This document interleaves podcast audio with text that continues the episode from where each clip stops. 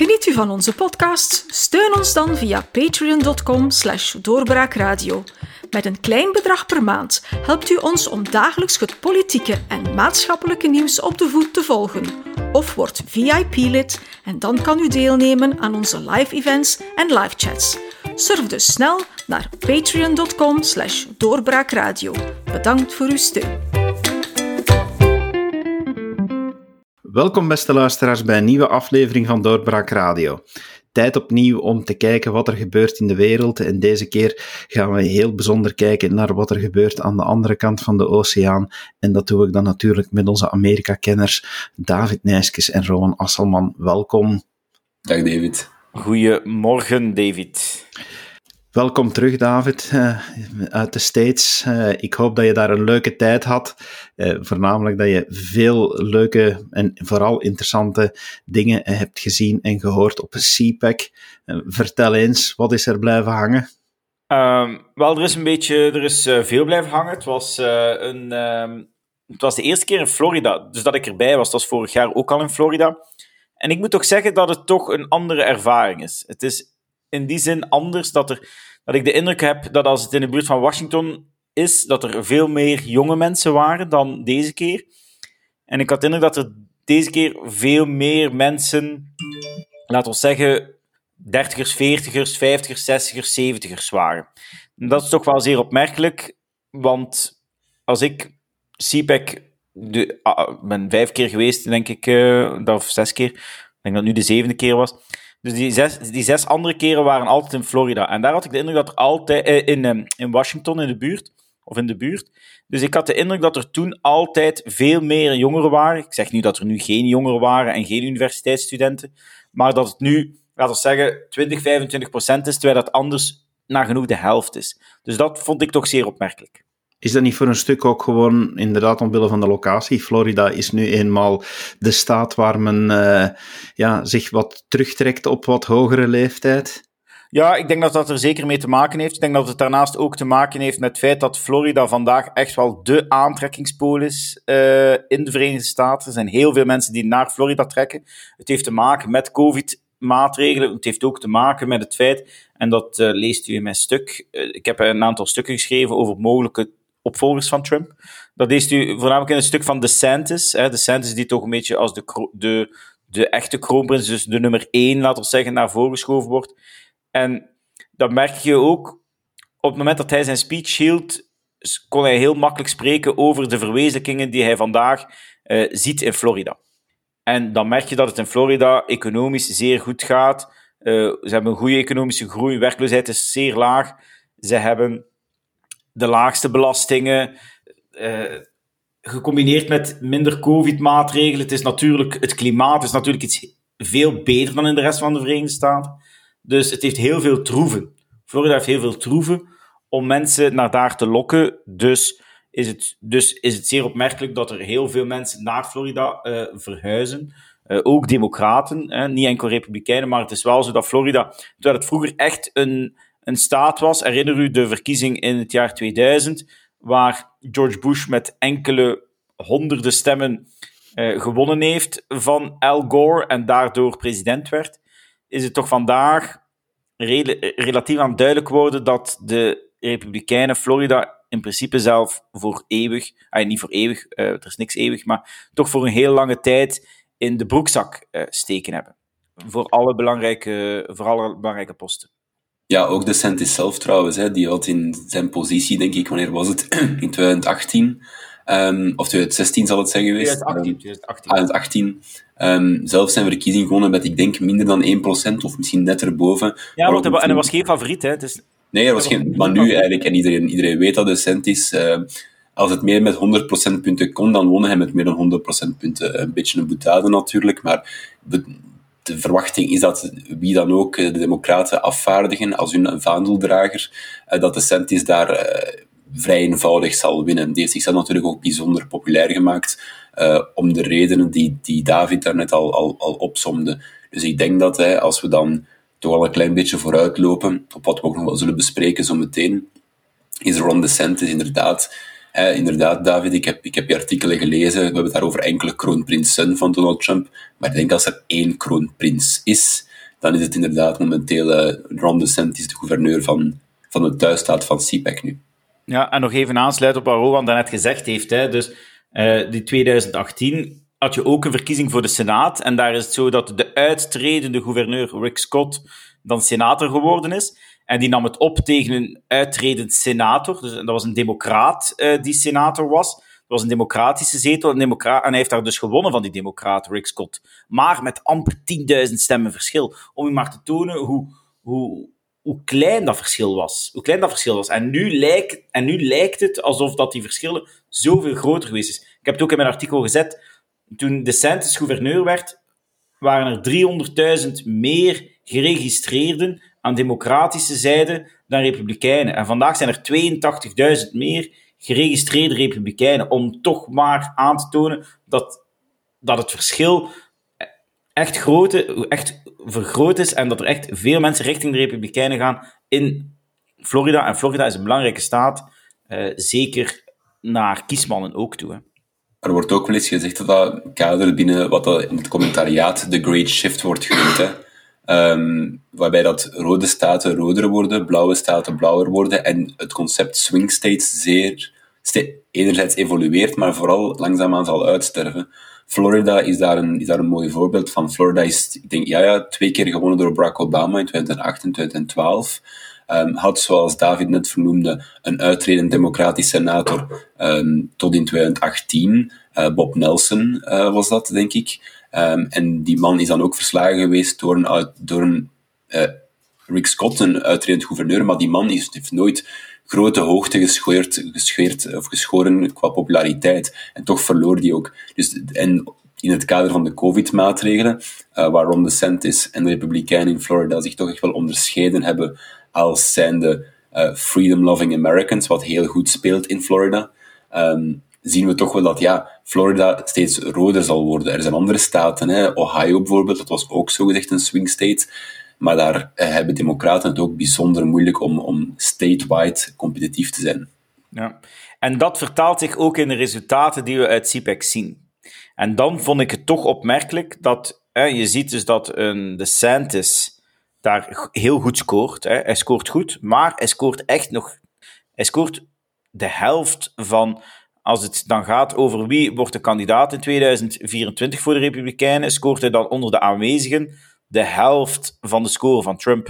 Trump, 59% van de aanwezigen vond dat Trump in 2024 opnieuw presidentskandidaat moet zijn en maar 28% DeSantis. Het is natuurlijk wel zo, op het moment dat DeSantis alleen polt, en dat men zegt zonder Trump, dan gaat DeSantis naar 61%. Dus dan is het wel veel groter. Het kan natuurlijk ook te maken hebben met het feit dat veel mensen uit Florida DeSantis nog niet kwijt willen.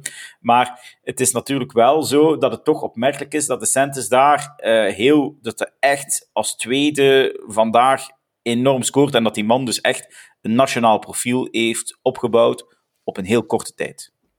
Ik las op VRT een analyse waarin dat men stelde dat Trump eigenlijk wordt voorbijgestoken door DeSantis, omdat hij beter aanvaardbaar zou liggen, omdat hij eigenlijk net in het Trumpisme zijn voorbeeld voorbij steekt. Ik weet niet zozeer langs rechts, maar lijkt dat dan te kloppen met wat je meegemaakt hebt op CPAC? Of ik denk niet? Dat het nog te vroeg is om dat te zeggen. Omdat het zeker op CPAC nog niet het geval is. En dan moet je weten, dan zijn we in Florida. Dus dat is nog... Ik zie dat op dit ogenblik niet. Als ik kijk naar het enthousiasme, naar het aantal aanwezigen, dan voor de speech van Trump zat het afgeladen vol. De zaal zat afgeladen vol. Er was echt heel veel meer volk. Bij DeSantis waren heel veel mensen. Bijna alle stoelen waren bezet. Het was natuurlijk ook op donderdag rond de middag. Hè. Trump sprak op zaterdagavond. Dat kan misschien wel een verschil zijn. Maar toch, als ik kijk naar het aantal standjes dat er waren met Trump-spullen en dergelijke meer die verkocht werden, dat zag je niet van DeSantis. Dus het is zeker niet dat DeSantis Trump al heeft overgenomen. Het kan zijn dat er soms een keer in een peiling algemeen in de Verenigde Staten dat er al een keer wat meer naar DeSantis gekeken wordt. Maar op dit ogenblik is Trump echt nummer 1. En de analyse dat DeSantis vandaag al boven Trump zou zijn, klopt niet. Klopt niet. Nee, het is natuurlijk ook de vraag voorbijgestoken bij wie. Bij de basis van de Republikeinse Partij absoluut niet. Ik denk dat Donald Trump heeft een optie op de nominatie. Hè. Ik denk als Trump de partijnominatie voor het presidentschap wil in 2024, zal hij die ook krijgen. Nu zijn er links en rechts mensen die denken, sommigen luidop, dat het interessanter zou zijn voor het bredere electoraat om iemand als DeSantis te nomineren, omdat hij toch een iets minder polariserend profiel heeft. Ja, die mensen bestaan. En dat zullen er misschien zelfs niet zo weinig zijn, maar ik denk niet dat er één republikein momenteel denkt, een republikeinse hoogwaardigheidsbekleder, zullen we zeggen, die denkt dat hij momenteel een kans maakt tegen Donald Trump in de primary field in 2024. Wat heeft Trump tijdens zijn speech gezegd? Zijn er dingen gezegd die opmerkelijk zijn, die onverwacht waren, of was het meer van hetzelfde, David? Het was meer van hetzelfde, met dat verschil natuurlijk, dat er een nieuwe situatie is, en de situatie rond Oekraïne, die er natuurlijk niet was onder Trump. Hè. Dus, en wat daar zeer belangrijk is dat Trump in feite, en dan hoorde je een beetje links en rechts ook, doorheen vele toespraken, dat is dat Trump in feite heel duidelijk gezegd heeft, kijk beste vrienden, mocht ik president geweest zijn, was dit nooit gebeurd.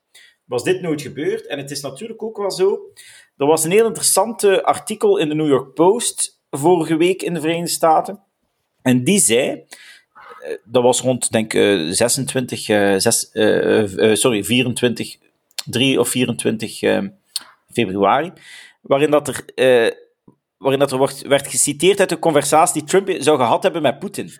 En in die conversatie met Trump zou Poetin geweldig geschrokken geweest zijn van het feit dat Trump tegen hem zei van kijk, de territoriale integriteit van Oekraïne, daar gaat je niet aan tornen. Ik snap je probleem, maar je gaat niet aan de territoriale integriteit van Oekraïne tornen. En als je het doet, dan bombardeer ik Moskou. Dus, en Poetin moet daar naar het schijnt geweldig van geschrokken geweest zijn. Dus, en dat is in feite, en dat resoneert een beetje verder in een peiling die we gezien hebben, die afgenomen is vorige week, dus net na de inval van de Russen in Oekraïne. En daarin zegt dat 62% van de Amerikanen in die peiling zegt dat dit nooit was gebeurd onder Trump. Dat Rusland Oekraïne nooit een invasie had gedaan, mocht Trump president geweest zijn. Dat is toch zeer opmerkelijk. En of dat nu waar of niet is, dat is op zich niet belangrijk. Het feit is, 5 op 8 van de Amerikanen denkt dat dit nooit was gebeurd. En oké, 85% van de Republikeinen denkt dat, maar ook 38% van de Democraten. Dat is 3 op 8. 3 op 8 van de Democraten zegt van, had Trump president geweest, had Poetin Rusland nooit aangevallen. 59% van de Amerikanen in die peiling zegt de reden waarom dat Poetin heeft aangevallen is omdat Biden zwak is. Dat zijn toch zeer opmerkelijke resultaten. En dat is ook voor een groot stuk wat uit Trump zijn speech kwam wanneer hij sprak over Oekraïne, dat het te wijten was aan de zwakheid van Biden en dat werd dan doorverkocht naar al de rest. En wat daar dan zeer belangrijk is, is een debat dat nu bij ons ook volop aan het komen is. En dat is het debat over energieonafhankelijkheid, waar vele mensen die gesproken hebben Biden grote verwijten maken. Herinner u, we hebben het hier ook gezegd, helemaal in het begin van het presidentschap van Biden, de Keystone XL-pijpleiding, die hij op de eerste dag, dat is een pijpleiding van Oekraïne, vanuit Canada, die de Verenigde Staten moet binnenkomen. Dat is wat we daar zien. Dus hij heeft die gecanceld, waardoor dat Amerika minder domestic oil production heeft en dergelijke meer, ook minder uit Canada kan overnemen. Dus al die zaken, die energieonafhankelijkheid, die ligt daar nu echt op tafel en dat is voor de Republikeinen is dat echt een winning issue. Ja, absoluut. Ik denk dat er weinig... We hebben het eerder al gehad over heel het culture wars aspect van de Amerikaanse politiek. Ik denk als je dat combineert, en er zijn een paar politici denk ik die dat uitstekend kunnen doen, als je dat combineert met wat er vandaag gebeurt in Oekraïne. Herinner u, we zijn nu, ik kijk even, 8 maanden voor de midterms.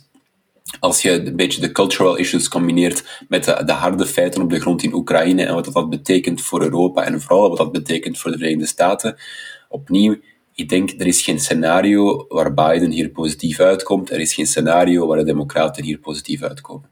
We hadden het de vorige keer ook al over de richting, of beter gezegd de verschillende richtingen in de Republikeinse Partij, onder andere met het establishment versus de basis. Was dat merkbaar op CPAC, dat daar een verschil op zit? Ja, dat was inderdaad iets zeer opmerkelijk. En ik ga dat, en u kan dat lezen in mijn stuk, heb ik daar al een stukje over geschreven, als het over Rick Scott gaat. Rick Scott heeft een document gepubliceerd. Hij is voorzitter van het campagnesecretariaat van de Republikeinen, en ik heb dat hierbij. Dat is een 11-puntenplan voor de toekomst, to rescue America. En in die 11 punten die hij schrijft, die 11 punten zijn echt zeer wat de basis van de Republikeinse Partij wil. Die staan in die punten. En Rick Scott zegt daarbij van, kijk, Americans deserve to know what we will do when given the chance to govern. Wanneer we gaan regeren, kunnen ze ons hierop afrekenen. Ze verdienen van het te weten wat.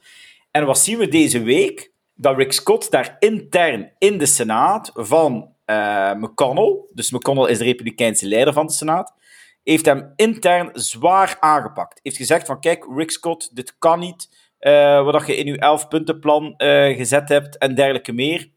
En dat is een zeer interessant punt, want dat duidt op wat er echt ook gaande is. Dat is het establishment bij de Republikeinse Partij, die voornamelijk een campagne wil voeren op het feit van Biden heeft gefaald, maar wat wij gaan doen, vraagteken. Maar we zijn minder slecht dan de rest. Terwijl dat Rick Scott met een plan komt dat letterlijk in feite geschreven is op het Trump-programma. Dat daar echt zeer nauw bij aansluit. Waarin dat Rick Scott zegt van, kijk, dit gaan we doen. En als we dan zeggen van, kijk, dit gaan we doen, dus met andere woorden kunnen we op afgerekend worden als we het niet doen. Dus dat is volgens mij zeer interessant. Een zeer interessante spanning tussen het establishment van de partij en de rest van de partij. En voor een stuk is de rest voor een stuk wel CPAC, die wel steviger is en ook dus wel duidelijker ideeën naar voren schuift dan in feite het establishment van de partij. Een groot deel van het establishment waren ook niet aanwezig. Hè. Dus die wordt ook een beetje, hoe moet ik het zeggen, wordt een beetje over gesproken, alsof dat die mensen niet zo... Dat die mensen niet zo populair zijn. Zo'n McConnell, daar wordt wel eens boe voor geroepen, bijvoorbeeld. Ja. Misschien nog een laatste vraag over CPAC. Start naar de midterms gemerkt. Is daar eigenlijk nu een lancering gegeven van de campagne naar de midterms, of was dat nog te vroeg? Nee, die lancering is volop bezig. Hè. Ik heb het hier net gehad over de 11 punten van Rick Scott, wat een zeer duidelijke lancering is voor de midterms, maar ook zeer belangrijk. Ja, er zijn ook enkele gouverneurs die moeten herkozen worden, die ook een shot doen naar de midterms. Hè. We hebben DeSantis gehad, moet nu herkozen worden. We hebben Marco Rubio, die nu moet herkozen worden, die gesproken heeft. Hij is natuurlijk van Florida, dus zal altijd spreken. Kristi Noem, toch een heel goede toespraak, zeer professioneel. Zat zeer goed in elkaar en ook zeer belangrijk, nog 1 puntje misschien, dat is de omarming van Trump. Wie heeft Trump omarmd en wie niet? Dus wel zeer belangrijk om mee te nemen. DeSantis heeft Trump niet genoemd in zijn speech. Vond ik zeer opmerkelijk. DeSantis is een professional, dat doe je al of niet met een reden. Kristi Noem zei op het einde van haar toespraak, zei zeer duidelijk, van kijk, we have strong leaders in America like strong fighters of leaders, like president Donald Trump. We zagen het ook bij Rick Scott, die zei van kijk, een van de punten in het plan is de muur vervolledigen en hem noemen naar president Trump.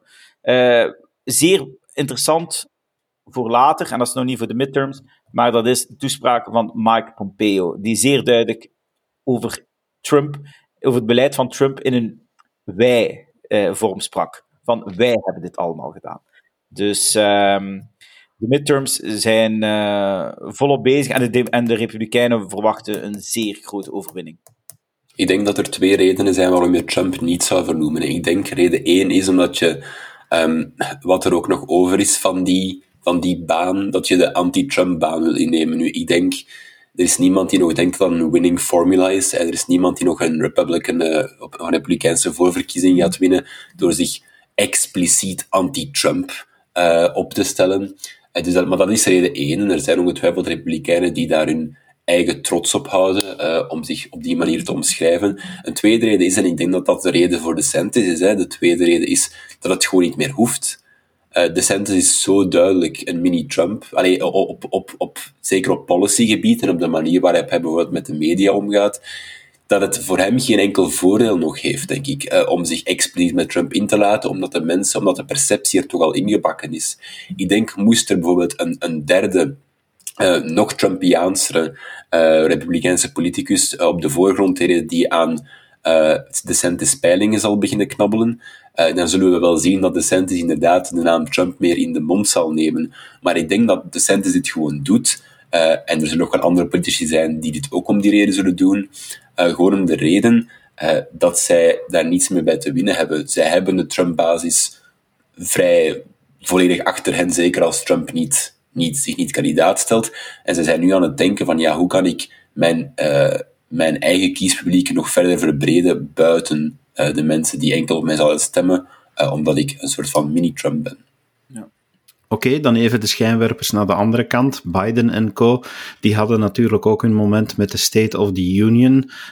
Uiteraard net op het moment dat het conflict bezig is tussen Rusland en Oekraïne. Een moment waarop Biden zich wat kon herpakken, waarop een rally rond the flag bezig was, of niet? Ja, in theorie wel. Hè. In theorie zijn van die toespraken altijd verenigde momenten voor de natie. Nu, misschien kort, waarom wordt dat gedaan? Misschien is de vraag beter, moet dat gedaan worden? Het antwoord is eigenlijk nee. De Amerikaanse grondwet schrijft voor dat de president het congres zal informeren over de stand van zaken. Nu, George Washington, vrij memorabel, die stuurde gewoon een brief. Die stuurde wat technisch gezien volledig in orde was. Een brief met de stand van de Unie, de State of the Union. Nu, moderne presidenten die hebben er natuurlijk een tv-spektakel van gemaakt, waarbij zij verschillende soorten gasten uitnodigen om bepaalde punten kracht bij te zetten. Dat is zeer populair geworden. Maar ja, die speech, de bedoeling is eigenlijk tweeledig. Om te schetsen hoe het gaat, enerzijds, en anderzijds om te schetsen hoe het zou kunnen gaan. En dan gaat de president de State of the Union toespraak gebruiken om bepaalde beleidsvoorstellen, om, laten we zeggen, steun proberen te vergaren voor bepaalde beleidsvoorstellen. Enerzijds bij de parlementariërs die vlak voor hem zitten, maar toch en vooral bij het publiek dat thuis luistert. Maar inderdaad, David, die haalde Rusland aan. Biden heeft daar een goede 15 minuten over gesproken. Dat was eigenlijk het beste deel van zijn speech waarschijnlijk. Hij begon relatief sterk. Dat is natuurlijk omdat, ja, wat er gebeurt in Oekraïne liever, niemand is daar voorstander van. Hè. Dus dat is iets gemakkelijk om een rally around the flag moment voor te creëren. Hij was ook duidelijk dat de Verenigde Staten geen troepen zullen sturen naar Oekraïne, wat ook al bij al zeer populair is. Dus ja, de combinatie van enerzijds de steun uitspreken en anderzijds duidelijk maken, maar dit wordt geen Irak, dit wordt geen Afghanistan. Ja, dat was een populaire combinatie voor hem en daar heeft hij ook 15 minuten lang op ingebeukt, met denk ik wel redelijk wat succes. Daarna ging het bergaf, denk ik dat we kunnen stellen. Ik ga niet de punten aanhalen, ja, leugens of misleiden, ja. Hij heeft een beetje de klassiek radicaal of radicaal linkse standpunten aangehaald. Hè. Promotie van hogere belastingen. Hij zegt dat de rijkste Amerikanen onvoldoende bijdragen, wat het al net is, onduidelijk. Inflatie zou volgens hem gestopt kunnen worden door net meer geld in de economie te pompen. Dat is ook de eerste keer dat ik daarvan gehoord heb. Het stemrecht zou onder vuur liggen. Het stemrecht, toch wel cruciaal in een democratie, en een republiek. Is gewoon niet waar. We hebben dat ook al behandeld, denk ik, in een laatste podcast, of in de podcast ervoor. Ik heb er ook een artikel over geschreven. Ik denk, ik kan daarnaar verwijzen. Maar dus de idee dat zwarte Amerikanen in het bijzonder en masse hun stemrecht worden ontnomen, Het is gewoon een grove leugen. Maar er waren een paar andere interessantere zaken. Ik heb er twee neergepend. Enerzijds de dood van de Defund the Police movement liever. Waarbij Biden uitdrukkelijk oproept om meer geld te steken in de Amerikaanse politiediensten. Je herinnert je wel, op het hoogtepunt van het Black Lives Matter protest en de bijhorende vandalenstreken, dan was er een heel prominente strekking binnen de Democratische Partij om minder geld te besteden aan Amerika's politiediensten. Natuurlijk vanuit het idee dat het niet waard is om zoveel geld te geven aan een dienst of aan een overheidsinstantie die zich bijna professioneel bezighoudt met het onderdrukken van de zwakste Amerikanen. Dat is de redenering. Maar Biden riep uitdrukkelijk op om meer geld te besteden aan de politie en dat kreeg universeel applaus. Dus de democraten ook stonden recht voor die line. Wat toch wel opmerkelijk was. En ten tweede, en dat is niet de eerste keer dat Biden dat zegt, maar dat is iets wat zo'n beetje wel wat onder de mat geschoven wordt of gemoffeld wordt door onze Europese media. Make it in America, hè? Een soort van economisch protectionisme dat ook onder Biden toch wel blijft zegevieren. Er was lange tijd sprake over Trumps aanval op vrijhandel, Trumps aanval op de nieuwe orde, de nieuwe economische orde. Biden doet dat eigenlijk gewoon hetzelfde. Economische make it in America first, economische make America great again eigenlijk. Dat waren twee punten die ik toch wel interessant vond, die je aanhaalde. Maar ja, State of the Union, daar worden nooit echt potten gebroken. Hè. Dat was een speech om naar te luisteren, zoals zoveel speeches die Amerikaanse politici geven, maar uiteindelijk zijn het de feiten, de events, die de verkiezingsresultaten zullen bepalen. En zo'n speech, een week nadat die gegeven wordt, is die meestal ook wel weer vergeten. David, jij zorgt er meestal voor dat de mensen die luisteren, dat die weten hoe ze wat van hun geld moeten spenderen aan weddenschappen, door cijfers mee te geven. Hoe staat het bij de bookmakers en hoe heeft dit allemaal effect op de peilingen gehad? Wel, de peilingen zijn zeer interessant. Hè? Dus als we kijken naar algemeen, denkt men nu voor de State of the Union over het eerste jaar van Joe Biden? En dan zegt 56% van de Amerikanen gefaald. 39% zegt een succes. Hè? Maar als we kijken naar die 56%, wie zegt van de mensen die zeggen dat Joe Biden gefaald heeft, 2/3 daarvan is onafhankelijk. Wat zeer interessant is. Dus er zit daar een probleem bij independents. De rest is natuurlijk, het is 90% van de Republikeinen die zegt dat Biden gefaald heeft.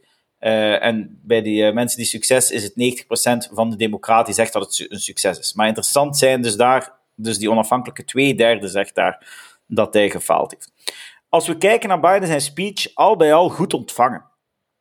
Onder de mensen die gekeken hebben, weliswaar. Dus 78% van de mensen die gekeken hebben waren akkoord met Biden zijn speech, 22% tegen. Als we kijken in het land, in de Democraten, als we kijken naar een peiling onder het land, wat is het percentage van mensen die zich democraat voelt, is dat 34%. Ik gebruik de CBS poll. En als we kijken, speech, van de mensen die gekeken hebben naar de State of the Union, was 49% democratisch, 28% was onafhankelijk en 21% was republikein. Dus met andere woorden, hij heeft wel, hoe moet ik het zeggen,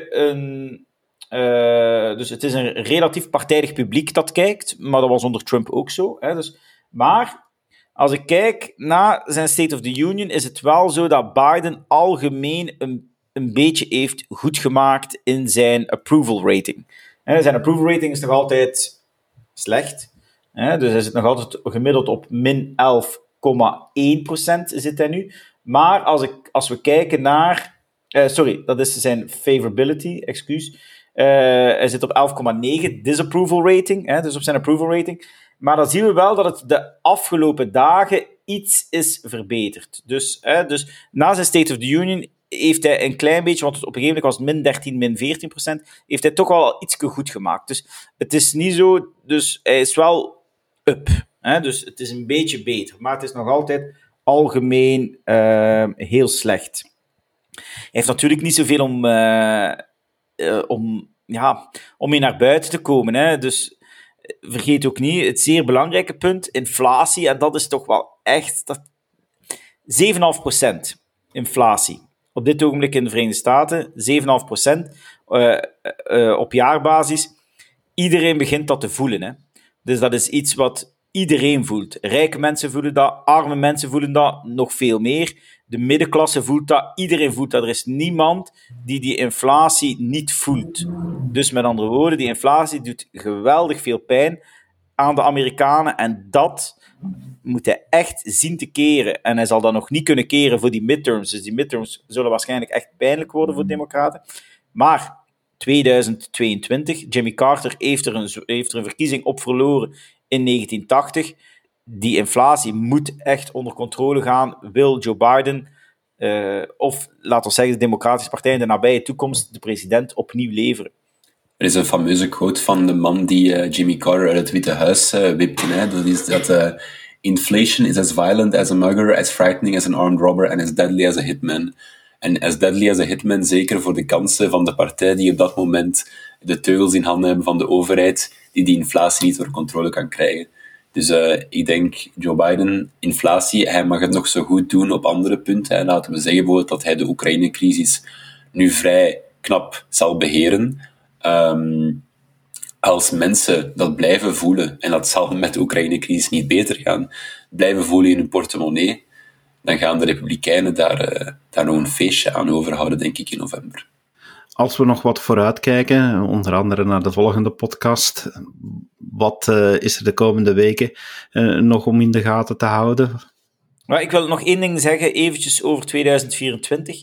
Als je mij toelaat, en over het feit dat het toch zeer opmerkelijk is dat Trump die impopulariteit van Joe Biden niet echt weet om te buigen. En dat zou wel eens het echte probleem kunnen zijn voor Trump in 2024. Want het is op dit ogenblik zo dat Trump, als we kijken naar de Harris poll, die zegt van kijk, wie wint er, is het Trump of is het Biden, in een theoretical match-up noemt dat dan. Dan zit Trump op 48% en Biden op 42%. Dus Trump zit daar vandaag 6% boven. Als ik dan kijk, Trump slaagt er dus niet in van echt boven die 50% te komen. Hè. Nog altijd niet, ondanks het feit dat Biden zo'n slecht jaar heeft gehad, dat er echt sprake kan zijn van echt gefaald beleid. Hè. Dus stel je voor dat Trump het beleid het eerste jaar zou hebben gehad van Biden. Dan zouden we het op onze televisie gezien hebben gelijk, of veel erger dat het zit. Dat komt niet echt naar voren, maar als we kijken, het is echt een zeer zwaar jaar geweest voor Biden. Ik bedoel, wat is het allemaal geweest? Hè? Afghanistan, we hebben inflatie, nu Oekraïne. Ik bedoel, het stopt niet. Hè? Het stopt niet. Het is belangrijk dat we dat onderkennen. En toch slaagt Trump er niet in om echt...